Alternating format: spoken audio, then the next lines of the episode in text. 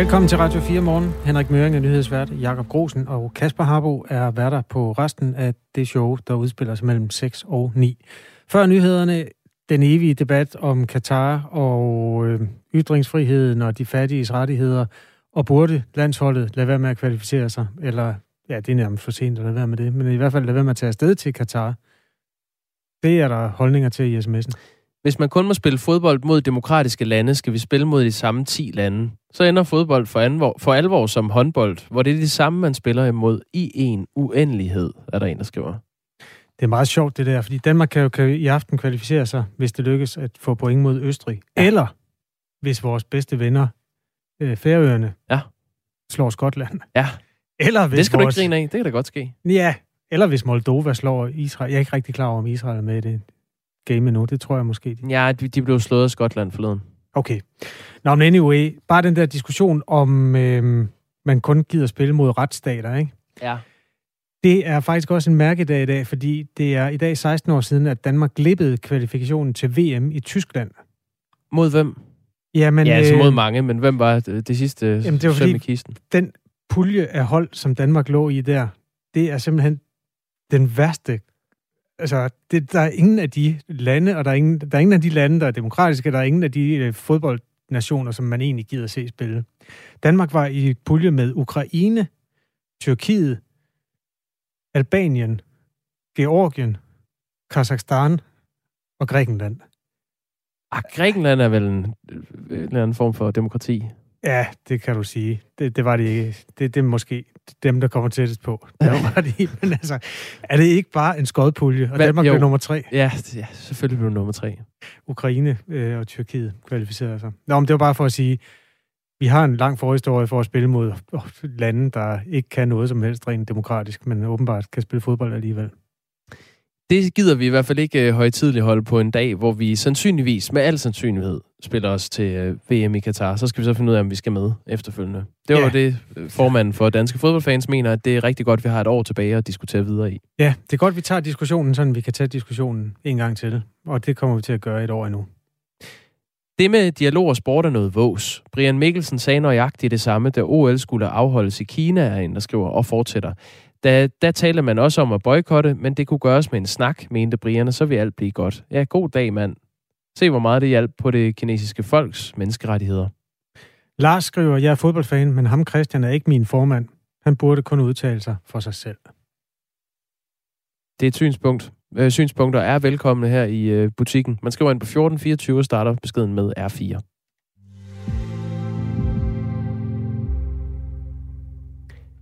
Det skal ikke kun være de misbrugte børn fra børnehjemmet Godhavn, som skal have erstatning.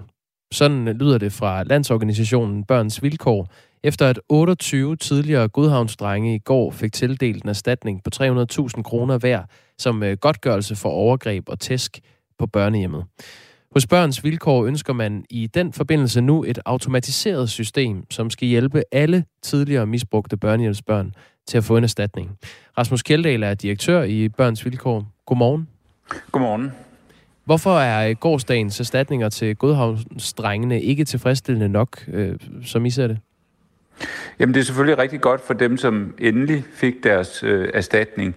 Men vi får jo stribevis af henvendelser i år, kan jeg sige allerede, over øh, 130 henvendelser øh, fra blandt andet tidligere børnehjemsbørn, som siger, at vi har været udsat øh, for nøjagtigt det samme. Staten har, har svigtet øh, os, at vi også henvist til at lægge øh, sag an mod staten. Øh, og der øh, må man bare sige, at når vi ser til vores nabolande, og her tænker jeg først og fremmest på Norge, øh, så har man haft en tilsvarende øh, situation for nogle år siden, hvor man simpelthen har defineret, Øh, hvilke børnehjem øh, var den gal på? Øh, der, der har man rapporter om overgreb og vold og ydmygelser. Har man befundet sig på de rapporter i den periode, jamen så har man på den ene eller den anden også må, måde været udsat øh, for et omsorgssvigt øh, fra staten. Og så har man haft et system, hvor man udmålte erstatninger, sådan at man kunne få lukket det kapitel en gang øh, for alle. Det har fungeret rigtig godt i i, i Norge, og vi vil simpelthen opfordre til, at man med de erfaringer, man har nu, og den viden, vi har om, hvor mange steder det var galt, gør noget i, i den samme retning her i Danmark.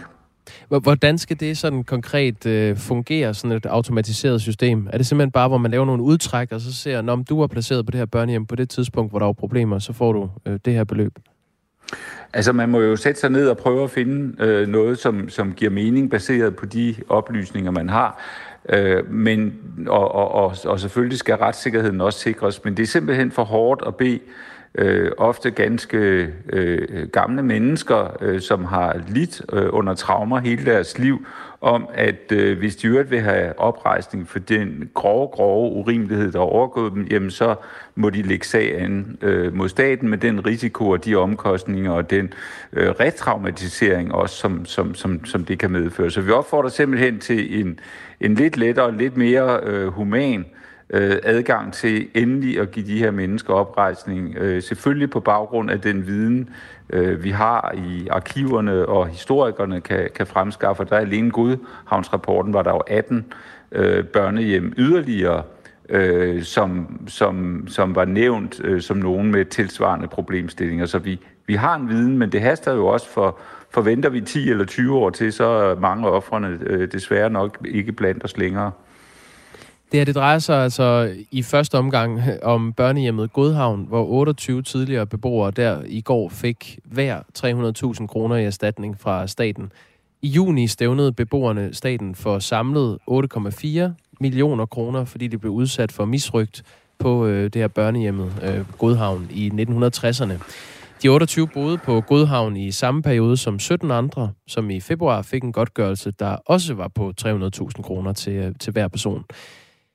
Rasmus Kjeldahl, hvordan forestiller I jer i, øh, i børns vilkår, at man kan kontrollere fortiden, hvis man nu skal lave sådan et automatiseret system, øh, blandt de her tidligere børnehjemsbørn, som kræver erstatning efter misbrug?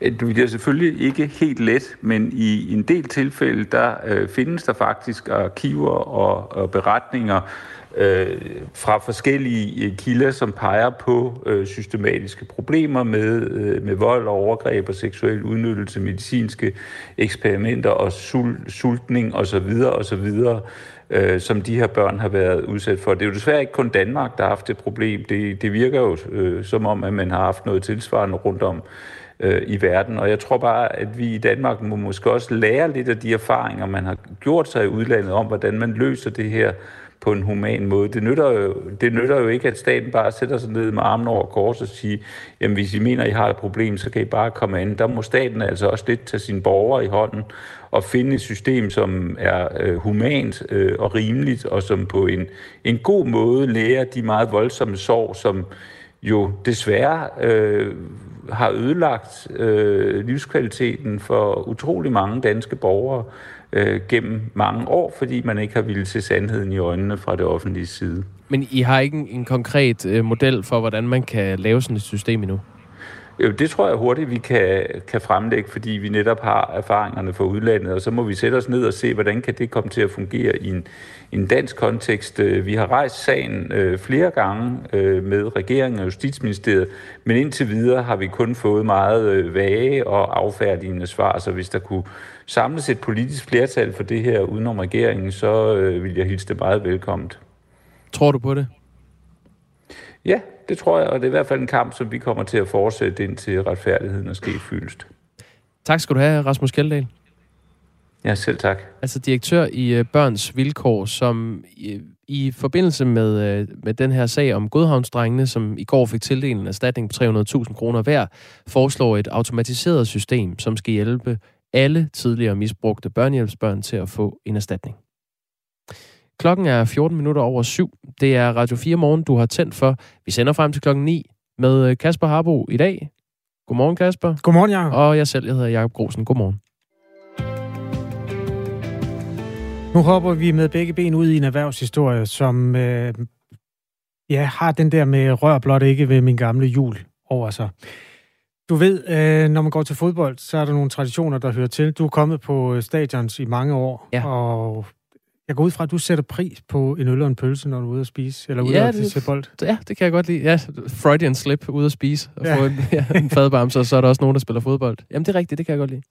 Sagen er jo den, at der i takt med, at publikum til fodboldkampe har udvikle sig en lille smule. Altså, der har været et opsving omkring landsholdet, og det har også involveret, at der er flere og flere kvinder, der går til fodbold. Det har man også jagtet af nogen, i nogle af de danske topklubber, eller i det hele taget fodboldklubber i bred forstand, at man har fået et publikum, øh, som består af flere kvinder, og derfor eksperimenterer man også lidt mere med den kulinariske del af sportsoplevelsen der. Mm. Og det er jo interessant, fordi kvinder er måske mindre øldrikkende, sådan i bred forstand, end mænd er. Det Hvor vil det fra? Det, det kommer jeg til lige om lidt. Okay, det, det, er faktisk, nok. det kan underbygges. Godt nok. Øhm, og derfor har man fra parkens side, altså parken i København, Danmarks Nationalstadion og også øh, FC Københavns hjemmebane, øh, ytret, at man vil eksperimentere. Skal man køre hvidvin ind i sortimentet? Er der ovenikøbet basis for en lille smule sushi, for eksempel, når man alligevel står og, og nyder fodbolden? Mm. Det er den diskussion, som vi skal ombord i nu, og den tager vi i virkeligheden, eller den tog vi lidt forskud på ved at lægge et opslag på Facebook i aftes. Det har vores kollega Ida gjort, og spurgt, hvad holdningen er til det.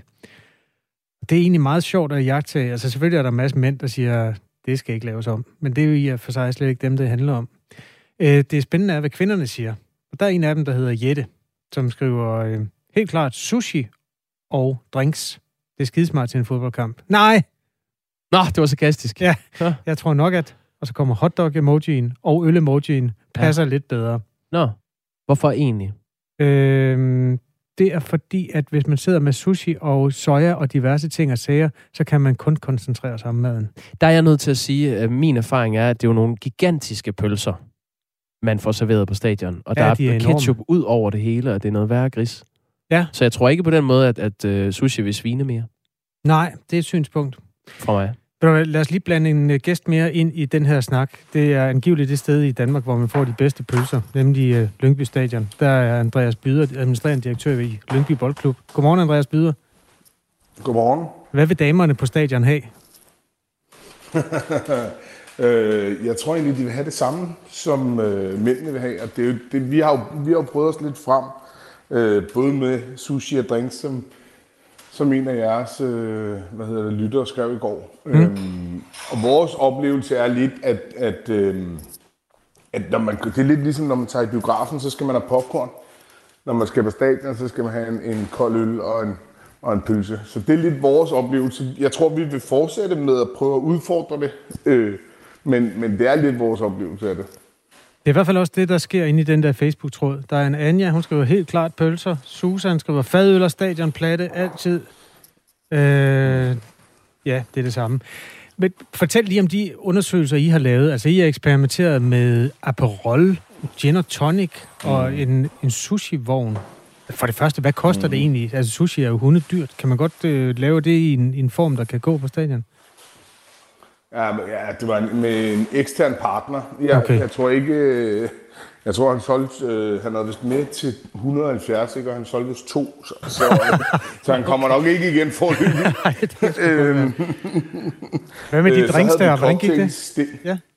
Jamen, det gik heller ikke. Altså, det, det, øh, jeg tror, tanken var god, og øh, det var jo sådan nogle de der færdige øh, posted mix, hvis I kender dem, sådan nogle cocktails med og det var lækkert med øh, rigtig ingefær og citron i og alt muligt. Men ah, hvad solgte vi? En halv fustage, ikke? Og vi solgte måske samtidig 65 fustager fadøl, ikke? Altså, så, så, så, så, tanken er der, og, og det er og sjovt, men, men, men det sælger ikke noget. Det, det, det, det, det, det, er som om, det ikke rimer. Har du noget billede af, hvordan kønsfordelingen er på Lyngby Stadion, når Lyngby spiller?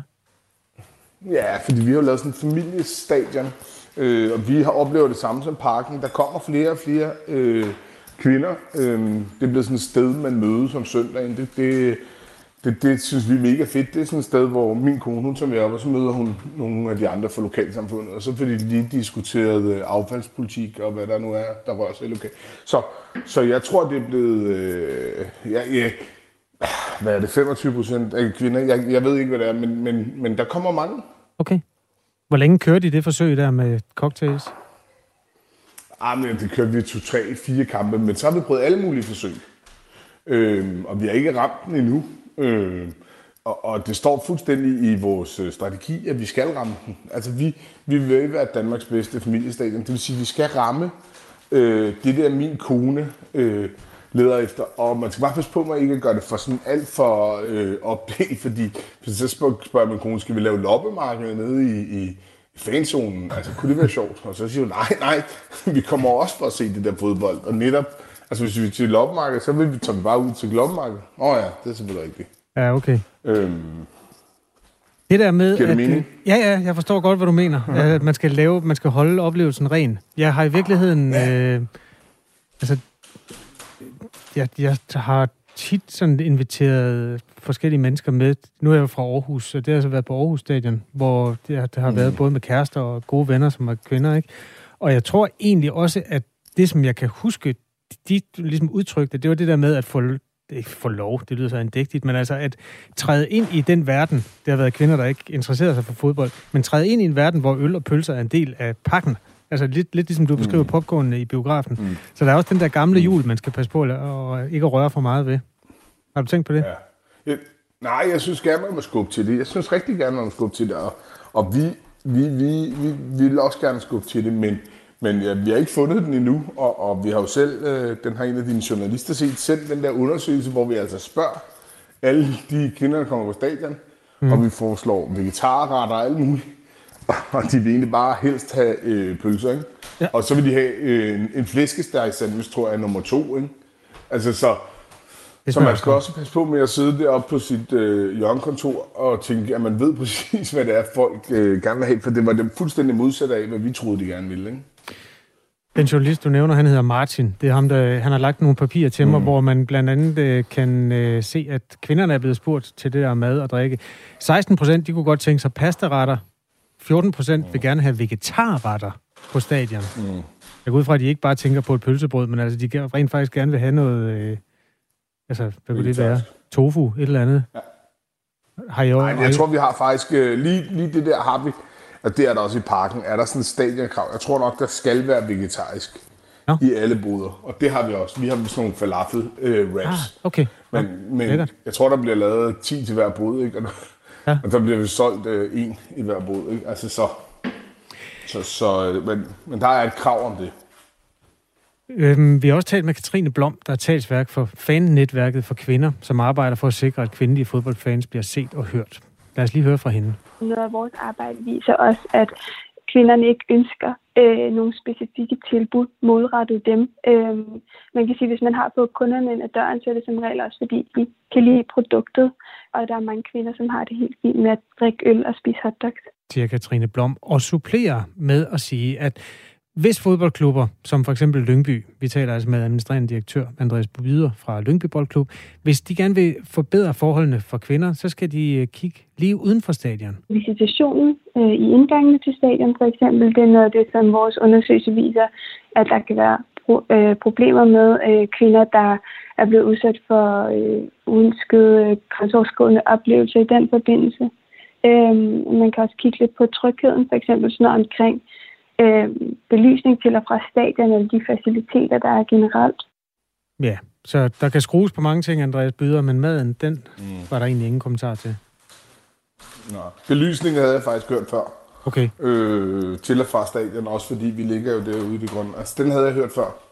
Øhm, men jeg tror, der er rigtig meget. Jeg, jeg tror, du skal, det, det gælder om at skabe en helhedsoplevelse, eller en, en oplevelse. Jeg tror bare, man, vi skal passe på med at sætte hinanden i bås, ikke? Og, og øh, øh, nu kan jeg ikke finde et eller andet... Øh, øh, men, men det er jo heller ikke sådan, at, at når, når der er balletforestilling, altså, altså kan man kun få tofu og, øh, og hvad hedder det, hvidvin, vel? Altså, det, vi skal passe lidt på. Det, er jo, øh, det, det her er jo en oplevelse, og lidt som Katrine siger der, vi tilbyder noget, som når man først har købt den der billet til 125 kroner og har besluttet, at man vil på stadion, så er det jo nok også fordi, man ved, hvad er den pakke.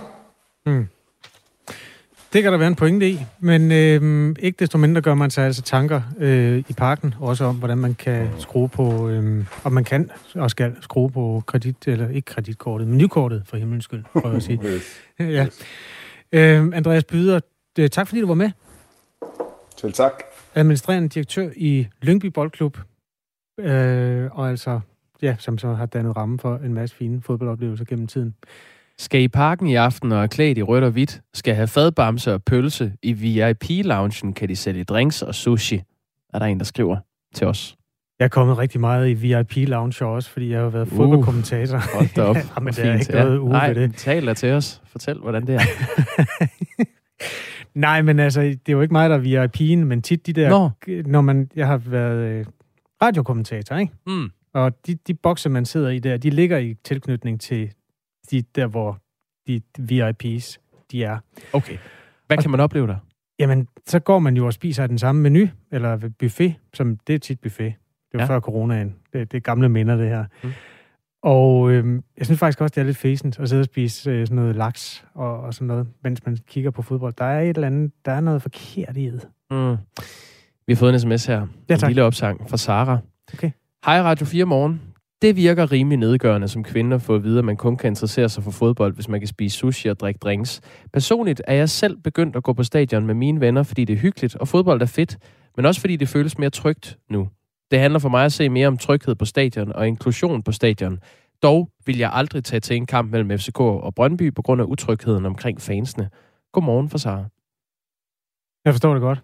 Også det med trygheden. Ja. Den har også fyldt meget for mig. Altså, og der er sket noget. Altså, jeg kan huske, da jeg begyndte at gå på stadion i 80'erne, der var der næsten altid optrin med de helt hjernedøde, virkelig hardcore øh, typer. I hvert fald, hvis der var mere end, end 10.000 samlet, og det var der det er ret tit, fordi det gik godt for AGF dengang. Ja. Øh, Og det er længe siden? Ja, det ah, men, Ja. ja. nå, den tager vi. Ja. Men det er, øh, det er der skruet på. Jeg ved ikke, hvor de har gjort af alle de psykopater der. Jeg håber, de er i fængsel eller et eller andet. Ja. Ja. Men der er i hvert fald færre af dem på stadion. Ja, det er sådan set nok meget godt.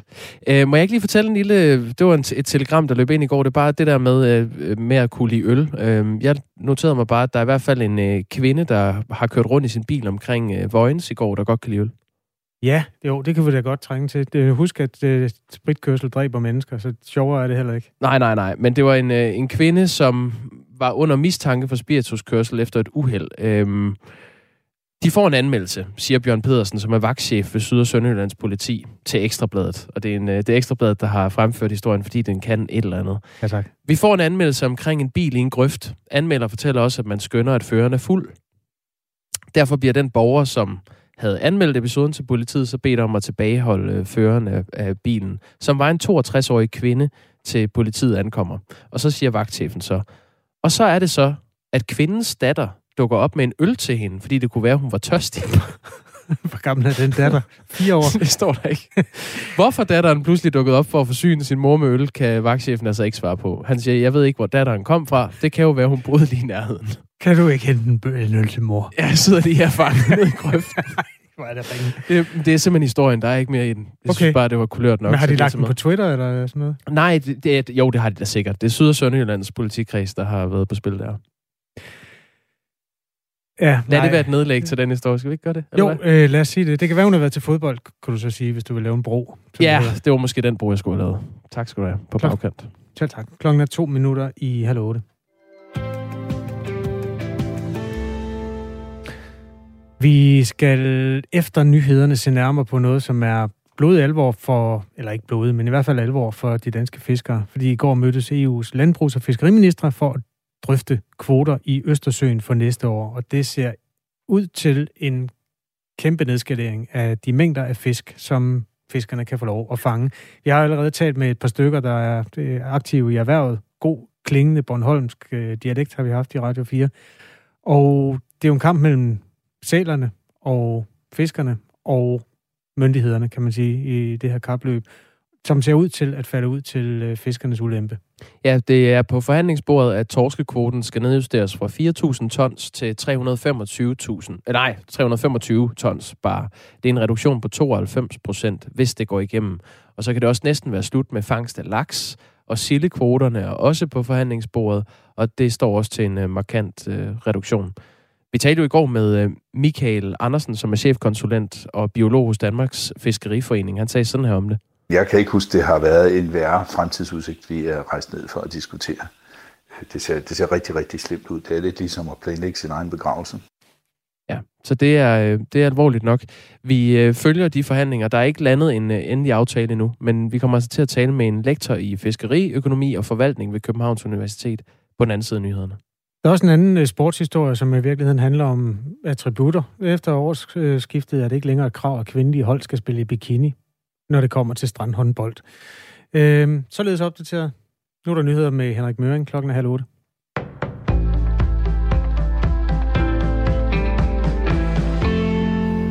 Forsvarsministeriets ejendomsstyrelse vil undersøge, om den har bortforpagtet flere forurenede grunde. Det sker efter, at Avisen Danmark og Radio 4 har fortalt, at styrelsen havde bortforpagtet et areal ved Hessellund Bæk, hvor der i to år blev målt PFOS-værdier op til 55 gange over grænseværdien.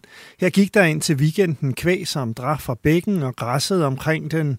Styrelsen har ikke det fulde overblik over, om de har bortforpagtet andre forurenede områder, siger chef for ledelsessekretariatet i Forsvarsministeriets ejendomsstyrelse, Visti Salomonsen. Det vi er gået i gang med nu, det er at kortlægge øh, om øh, om vi har kendte steder, hvor der er forurening, og, øh, og så sammenholder vi det med de forpakningsaftaler, øh, vi har. Øh, og og øh, det er et arbejde, vi har sat i gang øh, for ganske nylig, og det arbejder vi videre med, indtil vi får et øh, konkret overblik. Mindst en anden landmand har fået besked om, at hans marker muligvis kan være forgiftet. Det er Per Bundgaard, som forpagter et område tæt ved flyvestation Aalborg, hvor der er mål for høje værdier af de farlige fluorstoffer. Det skal ikke kun være de misbrugte børn fra børnehjemmet Godhavn, som skal have erstatning. Så lyder det fra organisationen Børns Vilkår, efter at 28 tidligere Godhavnsdrenge i går fik tildelt en erstatning for overgreb og tæsk på børnehjemmet. Det fortæller TV2 Løje. Hos Børns Vilkår ønsker direktør Rasmus Keldal et system, som skal hjælpe alle tidligere misbrugte børnehjælpsbørn til at få erstatning. Men det er simpelthen for hårdt at bede øh, ofte ganske øh, gamle mennesker, øh, som har lidt øh, under traumer hele deres liv, om at øh, hvis de øvrigt vil have oprejsning for den grove, grove urimelighed, der er overgået dem, jamen så må de lægge sagen øh, mod staten med den risiko og de omkostninger og den øh, retraumatisering også, som, som, som, som det kan medføre. Så vi opfordrer simpelthen til en, en lidt lettere, lidt mere øh, human øh, adgang til endelig at give de her mennesker oprejsning det er ikke sæler og fugle, der spiser alle torskene. Det siger forsker i havpattedyr ved Aarhus Universitet, Jonas Teilmann, skriver TV2. Fiskerne fanger langt flere torske end sælerne, og skaverne kan spise. Det er ikke de to arter, der er skyld i den lave torskebestand, siger han til tv-stationen. Forskeren afviser dermed de fiskere, som de seneste dage har udtalt, at det ikke hjælper at skære i torskekvoterne, fordi rovdyr spiser de fleste torsk. Det er blandt andre Henning Finde, der fisker i Østersøen. Han siger om forskerens afvisning til Radio 4 morgen. Nu er jeg ikke biolog. Jeg har gået ni år i skole, og jeg har fisket siden 1981. Det er en sludder for en slader, det der. Fiskeriministerne i EU har siden i går forhandlet fiskekvoter. Et af forslagene er en reduktion af torskekvoten i Østersøen med 92 procent. Klimaændringer udgør den største trussel mod menneskehedens sundhed, så den advarer Verdenssundhedsorganisationen i en rapport, Thomas Sand fortæller. Forbrændingen af fossile brændstoffer dræber os, hedder det i rapporten fra WHO. Den henviser til forurening, hedebølger, skovbrænde og underernæring på grund af forringelser for verdens landbrug. WHO kommer med 10 anbefalinger, som blandt andet kræver bedre livskvalitet i byerne og en bæredygtig landbrugsøkonomi. Også bedre forhold for fodgængere, cyklister og brugere af offentlig transport er på listen. Vi må have vedvarende energi, hedder de rapporten, som kommer forud for klimatopmødet COP26. Det foregår i Skotland i næste måned. En del sol, men også enkelte byer, 10-12 grader, lidt til frisk vind fra nord.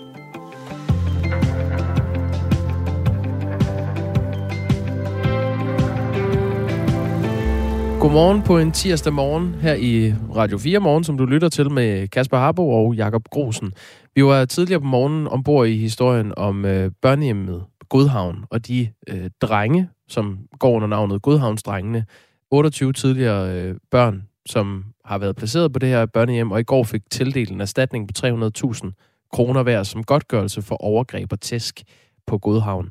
Og øh, det er altså på skuldrene af den godtgørelse, at børns vilkår har foreslået et automatiseret system, som så alle tidligere misbrugte børnehjemsbørn kan få erstatning.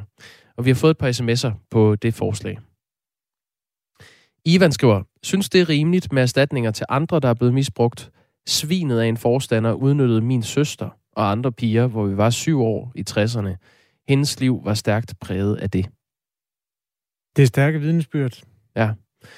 Det går mig ondt, Ivan. Øhm, tak fordi du skriver ind. Der er også en anden, der skriver her, helt enig med børns vilkår. Der bør ikke være forskel på mishandling af børn. Alle mishandlede børn skal have erstatning, og ikke kun Mette Frederiksens yndlinge på Godhavn. Er det bevist, at penge hjælper på misbrug, spørger Søren. Det tror jeg ikke, det gør nødvendigvis, men det kan jo være en form for godtgørelse. Er der nogensinde kommet en undskyldning for, hvad de gjorde ved kvinderne på Sprogø, spørger Katarina. Det tror vi ikke. Det var de kælderske anstander. Det var et mørkegråt kapitel i dansk øh, retsplejelov. Lad os bare sige det på den måde. Der er mange, der kan sige undskyld til, men øh, altså i første omgang en 300.000 kroners erstatning til Godhavnsdrengene. Netop. Klokken er altså øh, 24 minutter i 8 den her morgen, og øh, du skriver ind på 1424 og starter beskeden med R4, hvis du vil bidrage til det her program.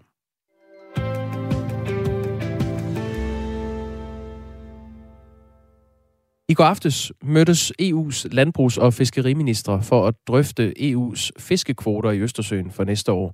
Der er ikke landet en aftale endnu, øh, så fiskere, der fisker i Østersøen, må fortsat vente i spænding, men det ser ikke lyst ud for fiskerne. Især ikke for dem, der fisker efter torsk. Rasmus Prehn, som er minister for Fødevare, Landbrug og Fiskeri for Socialdemokratiet, udtalte i aftes midt i forhandlingerne, at vi er desværre i den meget ulykkelige situation, at der er så lav en bestand, at vi er nødt til at skrue voldsomt ned for kvoterne, hvis vi gerne vil have fisk i fremtiden.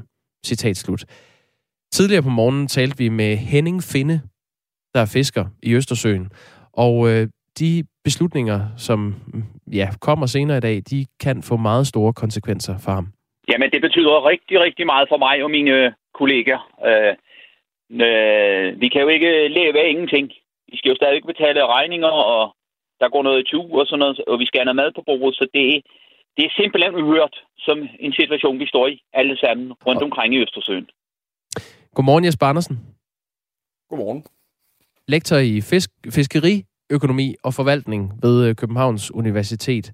Det er jo ikke lige frem øh, noget, der ser godt ud for de enkelte fiskere, der øh, har deres fangst i Østersøen, det her. Men hvad betyder de her potentielle kvoter i Østersøen for det samlede fiskeri i Danmark?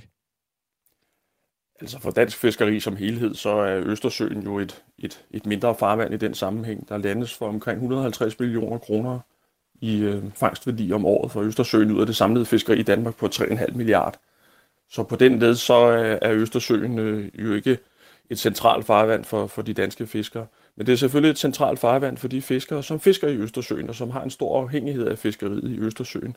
Det er deres levebrød, øh, og tager man det bort fra dem, kan man sige, så skal de finde noget andet, de skal lave i stedet for. Men hvor stor en, en øh, andel af det samlede øh, fiskeri udgør Østersøen? En 5-6-7 procent, er afhængig af, hvilken, øh, hvilket år du, du kigger på, men sådan over en, en overrække, så ligger det der på, på 6-7 procent det, det, der er på forhandlingsbordet, er jo blandt andet øh, uh, torskekvoten, som kan blive nedjusteret med 92 procent, altså fra øh, uh, 4.000 tons, som den er i dag, til 325 tons. Det er i hvert fald på, øh, på bordet. Derudover kan det næsten være slut med fangst af laks, fordi det er foreslået, at laks skal fanges inden for 4 sømil fra land. Der er også sildekvoterne på forhandlingsbordet, og de står også til en markant reduktion. Hvad er din vurdering af, hvordan fremtidsudsigterne ser ud, hvis man skulle gå og drømme om at leve af at være fisker i Østersøen? Ja, den er, den er, der er lidt tunge sky over, over det, øh, det fiskeri, det må vi jo tilstå. Øh, det er jo nogle centrale arter for, for fiskerne dernede, og i særdeleshed torsken, som øh, er en del af, af meget fiskeri, også på nogle af de andre arter. Øh, så kan man ikke lande torsken, hvilket er påkrævet, øhm, og man dermed skal undgå at fange torsken, øh, hvilket sådan er ret, ret besværligt i hvert fald, øh, så er det næsten det samme som at lukke øh, langt hovedparten af fiskeriet i Østersøen. Kan man gøre noget for at styrke torskebestanden på en måde, så fiskerne stadig kan leve af at fiske? Altså, på den korte bane kan man sige, at det er de redskaber, politikerne har i værktøjskassen, primært øh, kvoterne, altså fiskerne, hvor meget de må, må fange.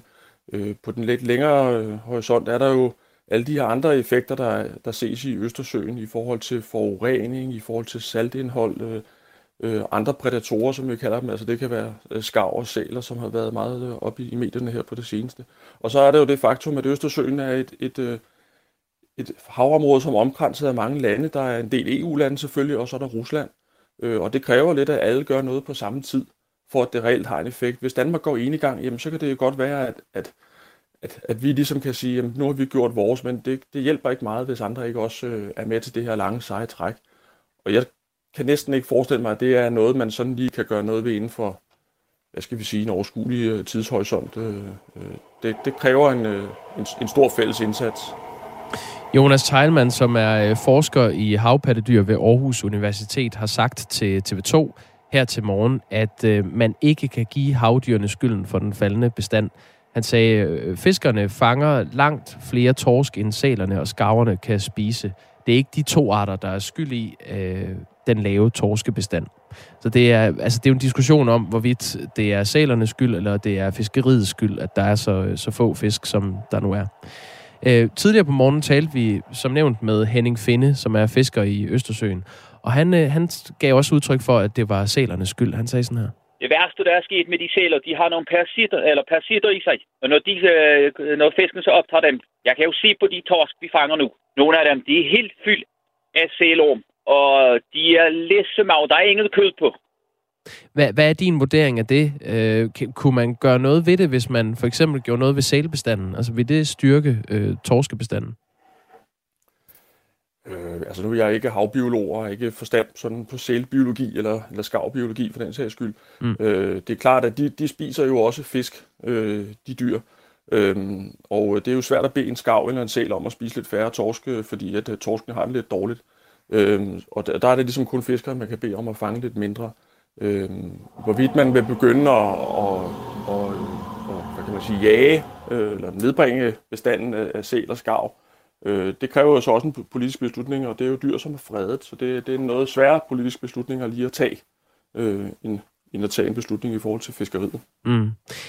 Jesper Andersen, når du står og kigger på det som, øh, nu, nu du er lektor i fiskeri, øh, økonomi og forvaltning ved Københavns Universitet. Når du står og kigger på det med dine øh, briller, giver det så overhovedet mening at øh, kæmpe for at bevare det her sådan relativt, i forhold til det samlede billede, spinkle fiskerierhverv, der er i Østersøen? Altså, der er jo ikke meget tilbage. Øh, det må vi jo nok erkende. Øh, og øh, det er klart, at som det ser ud lige nu, så er det svært at se nogle sådan positive øh, ting ude i horisonten øh, for det fiskeri. Øhm, og, og det er klart, det er jo så en politisk vurdering af, jamen, øh, vil man forsøge at holde, holde lidt af fiskeriet i live, eller, eller vil man sige, at øh, vi er nødt til at, at indstille øh, det fiskeri i Østersøen. Øh, det er ikke op til mig at, at beslutte, det er heldigvis en politisk beslutning, men, øh, men det er klart, at det ser ikke, det ser ikke lyst ud. Tak skal du have, Jesper Andersen. Det var så lidt. Og jeg skal lige høre her til sidst. Er du ved at lave øh, kværne nogle bønder til kaffe, eller hvad er det, der vi hører i baggrunden? Jeg har håndværkere, der som gik amok med en eller anden øh, Nå, okay, bajonetsav. Ja, det er en ærlig sag. Det kan man ikke gøre noget ved. Æh, hils dem og sige god arbejdsløst, og også til dig. Ja, tak lige måde. Det er godt. Æ, lektor i fiskeriøkonomi og forvaltning ved Københavns Universitet. Der kan lige komme et par sms'er på den. Mikkel skriver, hvad sker der, hvis man efter at have nedlagt fiskeriet fra Bornholm finder ud af, at sæler og orm stadig får torsken til at gå tilbage? Lyder det retoriske spørgsmål fra Mikkel. Fodrer man fiskeopdrætserhvervet med disse restriktioner, spørger Martin fra København. Det er vist også retorisk. Jens skriver, selvfølgelig gør det fiskerne sure, at der ikke er flere fisk. Nå, den har du læst op. Har du ikke det? Nej, Nå, men savner også noget realitetssans fra dem, og ikke kun fokus på penge og indtjening her og nu. De skal også tænke på kommende generationer. Bo er i det lune hjørne og skriver, vores kultur er under angreb. Ingen sild er lige med ingen snaps. Det giver ingen julefrokost. Samfundets bærende piller er ved at smuldre under os. Så for søren. Der er jo i hvert fald en pointe i det der med, at vi gerne vil spise lokalt. Vi vil jo ikke gerne spise fisk. Og, altså, der er meget af det der, vi i klimaets navn har fået at vide, vi skal gøre, der bliver vanskeligt, hvis der ikke er nogen... Altså, hvis vi skal have torsk, der er fanget ud fra... Øh, jeg ved ikke engang, hvor man fanger dem henne. Er det over ved Canada eller sådan noget? Ja, det ligner en, der er velbevandret. Det, det ved jeg simpelthen ikke. Nej. Hvor, det, øh, det kan jeg da finde ud af. Ja, kan du ikke det? Jo. Altså, de der fisk, der kommer fra Pangasius, er der også noget, der hedder. Den der fisk, der smager æg, som mm. Ja, det er simpelthen en tavlig fisk. øh, torsk, du, du, farvand fra Østersøen til Nordsøen kan man nå, også okay. fange den. Nå, nå, okay, jamen, det er jo ja. selvfølgelig stadig Og det var det, han, det var det, han sagde øh, her, Jesper Andersen, som vi lige havde med, at øh, hvad var det, 5-7 procent af det samlede fiskeri, der ligger i Østersøen. Det Ja, er jo okay. ikke meget. Nej. Godt, kvart i otte er klokken. Kasper Harbo og Jacob Grosen forsøger at opklare dagens store spørgsmål her i studiet. Jeg skal lige være sikker på, om vi skal tale om strandhåndbold og bikinier nu. Det skal vi. Fra årsskiftet, der bliver det ikke længere et krav, at kvindelige hold skal spille i bikini, når det kommer til strandhåndbold. Øh, Debatten om det har været ret varm, og den fik ekstra benzin på bålet, da det norske kvindelandshold for strandhåndbold øh, i den her forgangne sommer valgte at trodse reglerne og tog lange shorts på. Altså lidt længere end de meget korte shorts, som hører sig til normalt under en EM-bronzekamp. Fra næste år, så kan kvinderne altså ligesom mændene vælge at tage tanktop og shorts på under kampene. Der er bare et men, fordi strandhåndboldkvindernes tøj skal, og det er altså det internationale håndboldforbund, der har besluttet det her, det skal ifølge håndboldforbundet stadig sidde stramt. Det er altså der, vi er. Melanie Fuglsberg er anfører for det danske strandlandshold i damehåndbold. Godmorgen. Godmorgen. Hvad er din første tanke, når du hører de nye regler? Jamen, den første tanke er jo, at øh, det er rart at se, at øh, hele den debat, der blev skabt efter EM i Bulgarien, at den har øh, båret frugt. Øh, vi er i hvert fald gået et skridt i den rigtige retning. Fortæl os lige, hvordan du har haft det med at skulle spille i bikini. Jeg vil sige, øh, de første gange, man træder i den, der er det selvfølgelig specielt, også fordi at mange af os kommer fra indendørs håndbold, hvor at øh, uniformen jo er lidt større. Mm. Øh, men jeg vil sige, når man først træder på banen, så, øh, så vil man jo bare gerne øh, gøre sit land øh, stolt øh, og præstere. Øh, og så ligger man det lidt i baghovedet. Øh, men jeg ved, der er flere, der de første par gange har trådt i den og tænkt, kan det passe, den skal være så lille? Hvor lille er den? Øh, den, den er meget lille. Altså sportstoppen er som sådan ikke noget problem. Øh, det er nok mest trussen mange øh, bliver lidt ramt af at skal have på. Nu kommer der altså en form for imødekommelse af de protester, der har været. At man fra at skulle have trussen på, så skal man bare have noget stramt siddende.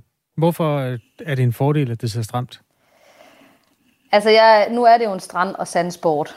Øh, så, øh, og man lander en del i sandet, øh, når man spiller strandhåndbold. Så det, at den sidder til, har faktisk også et praktisk formål. Øh, der, hvor debatten nok kommer til at fortsætte, det er, at øh, der er blevet dikteret, at det skal være tætsiddende og stramt. Ja. Tænker du, at det også kan ramme nogle følelser, når man siger det? Det tænker jeg, at det kan, fordi at der igen er nogen, der bestemmer, at det ikke øh, bare kan være en tanktop og et par shorts øh, af hvilken som helst karakter. Bliv lige hos os, Melanie Fuglsbjerg, fordi øh, vi skal også lige hilse på Morten Astrup Henriksen, der er sportschef i Dansk Håndboldforbund. Godmorgen. Godmorgen. Hvad tænker I om, at de internationale bikinikrav i strandhåndbold for kvinder bliver lempet, men stadig er dikteret til, at der skal sidde noget stramt? Jamen, vi er rigtig glade for, at man har taget et skridt i, uh, i uh, et stort skridt endda i den, i den rigtige retning. For, for os er tøjet jo først og fremmest en, en beklædningsgenstand, som skal være komfortabelt, som Melanie også siger komfortabel og praktisk at, øh, at spille i. Og, og, og når det er sagt, så, så dernæst så øh, er vi jo selvfølgelig selv sagt klar at, mod diskrimination. Så, så det der med, at der skal være forskel på, på herrerne og, og damerne, det giver, det giver ikke rigtig nogen mening. Så, øh, så det, at, øh, at shortsene nu øh, kan være længere, øh, men dog stadig ikke løssiddende, er jo et, øh, et skridt i den rigtige retning. Øh, vi havde gerne set, at det var gjort fuldstændig frit, hvad man, man måtte spille i. Hvad har været jeres position i den? Nej, det kan jeg høre på dig på positionen, men hvad har været jeres indsats? Hvad har I gjort for at øh, påvirke det internationale øh, håndboldforbund? Ja, man kan sige, at vi har, vi har fra start af øh, både øh, ageret øh, offensivt i forhold til skriv til, til det internationale håndboldforbund, og efterfølgende haft en, en god snak med EHF og prøvet at tage, tage, sørge for, at debatten blev taget videre fra EHF og, og ind i, i IHF, som har, som har lavet de her regler. Øh, det, det har været, det har været vores, take, vores take på det. Og så har vi jo haft god hjælp fra kulturministeren, øh, de nordiske kulturminister, som er gået sammen og også har rettet henvendelse til IHF, og, og jeg gætter på, at det også har haft en, en betydning. Og I, det står for international, E står for europæisk, skal jeg lige sige. Ja. Det er de øh, forskellige øh, ja, regionale og internationale forbund, som øh, spiller sammen. Vi har, fået en, vi har fået en sms her fra vores lytter øh, Kenneth Fischer, der skriver, øh, men Dansk Håndboldforbund accepterer stadig forskelsbehandling. Det er to, øh, et skridt frem og to tilbage. Morten Astrup Henriksen, øh, du er jo sportschef i Dansk Håndboldforbund. Vil du ikke lige prøve at forklare, hvordan det her det er et skridt frem? Nå, men det er det i forhold til, at vi jo klart ser en forskel på en, øh, en trusse, øh, og så de her lidt længere tætsiddende bukser. Øh, da vi så nordmændene tage det et skridt videre, end, end, end vi gjorde med sådan en, en protestaktion, der var det jo stadigvæk en tætsiddende shorts, øh, de havde på. Øh, så altså, derfor synes jeg ikke, det er, det er to skridt tilbage. Jeg synes, det er et øh, skridt øh, frem, men jeg er fuldstændig enig i, at, øh, at vi er der ikke fuldt ud på ligestillingen, og det giver ikke nogen mening, at kvinderne ikke skal have lov til at spille i shorts, hvis de synes, shorts er det mest behagelige. Det vil vi selvfølgelig fortsat arbejde på, at, øh, at det bliver muligt. Men, men jeg synes, vi har taget et, et rigtig flot skridt. Skal det sidde stramt ved herrerne, er der en, der spørger? Det skal det ikke, nej. Er det værre det... at få sand i trussen, når man er øh, kvinde, end når man er mand? Det øh, skal du nok spørge Melanie om, men jeg spotter også en vis ironi i spørgsmålet. Og, Nej, det gør du faktisk ikke. Nå. Det er, Nå, okay. jamen, det, jo, det er kuriøst, men det er faktisk alvorligt ment. Melanie, du er stadig hos os, Fuglsbjerg, anfører for Demme og håndbold strandlandsholdet. Er det værre for jer at få sand i trussen, end det er for mænd? Altså, det vil, jeg, det vil være svært for mig at udtale mig om, om det okay. er værre for os, end det er for mændene. Men, men, men jeg kan se, som, som kvinde har det sin fordel, at, øh, at det er tights, der sidder til. Okay. Så I ikke på barrikaderne over den forskelsbehandling, som vores lytter øh, påpeger? Øh, måske ikke lige så meget. Øh, for os handler det jo lige så meget om, at der bliver fokus på den sportslige præstation, og ikke på vores uniform også. Har der været det egentlig? Har I følt jer sådan lidt som et stykke kød nogle gange, når man har talt om øh, tv-transmission og den her slags ting? Nej, jeg tror bare, man blev en lille smule ramt, efter vi kom hjem fra EM i Bulgarien og kommer hjem med en flot sølvmedalje. Øh, og herrerne kommer hjem med en flot guldmedalje. Øh, men det, vi skal snakke om, det er vores uniform. Og det sætter jo det hele lidt i perspektiv, fordi vi vil jo gerne snakke om vores præstation. Og ikke om den uniform, vi skal have på. Men vi vil jo også gerne, at uniformen den skal være behagelig at spille i, og ikke hæmmer ens præstation. Der er nogle gange, at de her værdimæssige diskussioner, de bliver bredere, hvis man snakker om tøj, end hvis man snakker om sportsresultater. Jeg tror måske, det er det, der har ramt jer også. Det tænker jeg. Øhm, I hvert fald tillykke med, at der nu er vundet lidt land på den der med Melanie Fuglsbjerg. Tak fordi du var med. Tak. Tak. Og også tak til dig, Morten Astrup Henriksen, sportschef hos øh, Dansk Håndboldforbund. Øh, god dag til dig. Ja, tak, og i lige måde. Klokken er øh, 8 minutter i 8. Og nu skal vi forbi en historie, vi var øh, forbi i går også.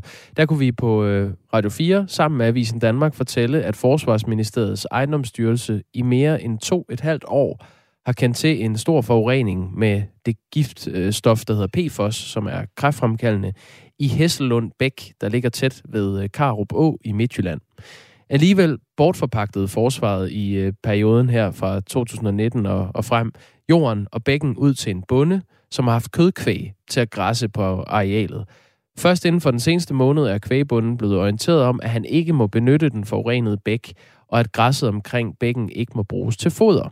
Og nu har vores øh, kollegaer fra Viborg Stifts Folkeblad så fået lidt flere kommentarer fra den her forpagter, som har haft øh, kødkvæg til at gå på, øh, på det her område omkring Hesselund Bæk.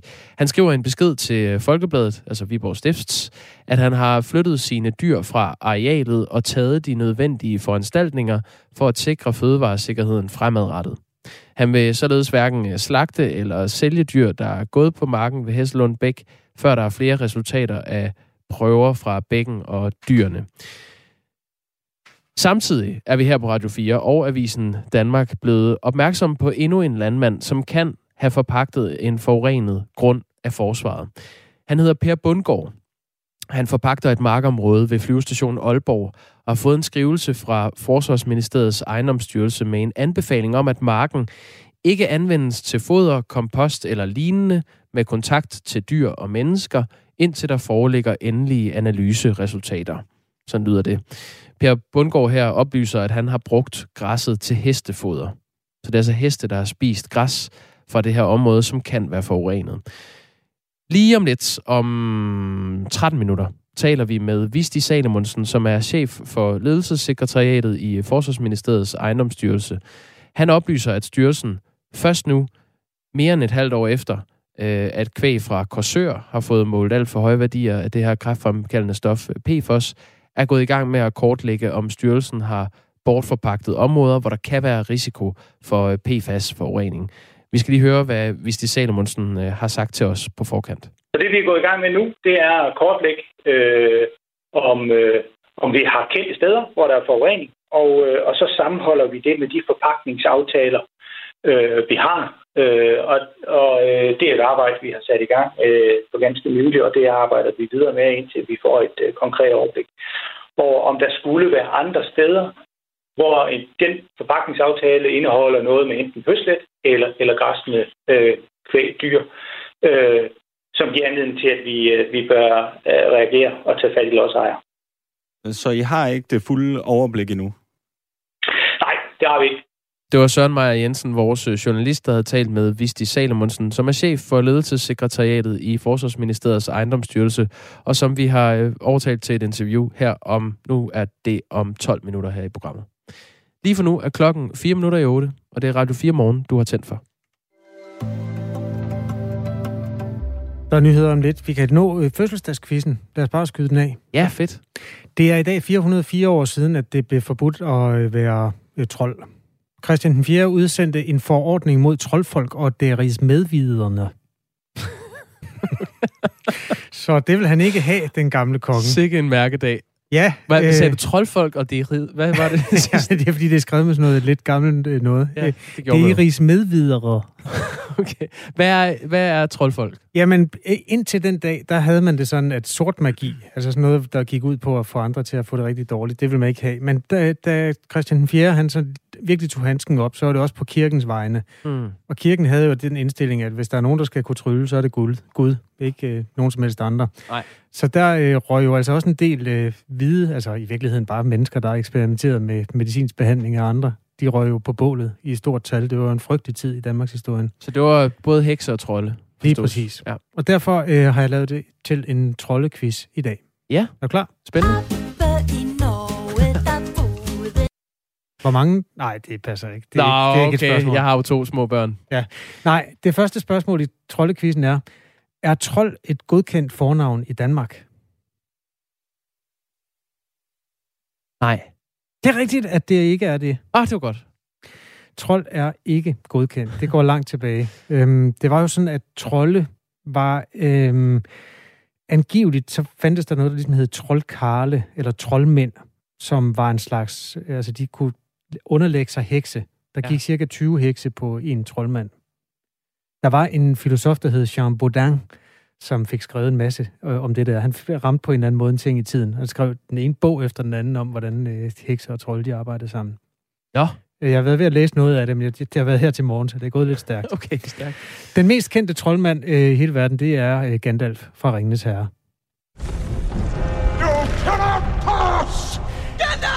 Gandalf menes at være opfundet med forbillede i en af de nordiske guder. Hvem? Odin. Det er rigtigt, Jakob. Ja. Ej, var du god. Jamen, det kan jeg da se. Hvordan kan du se det? Øh, på hans udseende. Jamen, det er rigtigt. Øh, Odin gik angiveligt også i sådan noget troldmandstrøg. Og, og han hvad havde Odin? En ravn. Og en klap for øjet? Ja. Og hvilken konge havde også en klap for øjet? Christian den 4. Der har du den. Hold kæft, det er godt set. Tak. Øhm, det var ikke kun Christian den 4., der har forbudt at øh, være trold. Det har man faktisk også for nylig gjort. Fordi det at være trold nu om stunder, det er jo noget med at være svin ude på internettet. Nå ja. Og der er et land, der har indført en såkaldt anti-trollelov.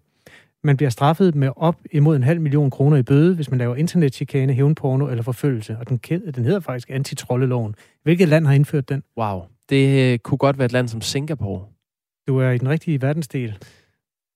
Eller i hvert fald en rigtig del af verden. S- øh, Sydkorea. Nej, det er et andet kontinent. Det, det er en meget stor... Det vil være en ø, hvis ikke det var en verdensdel.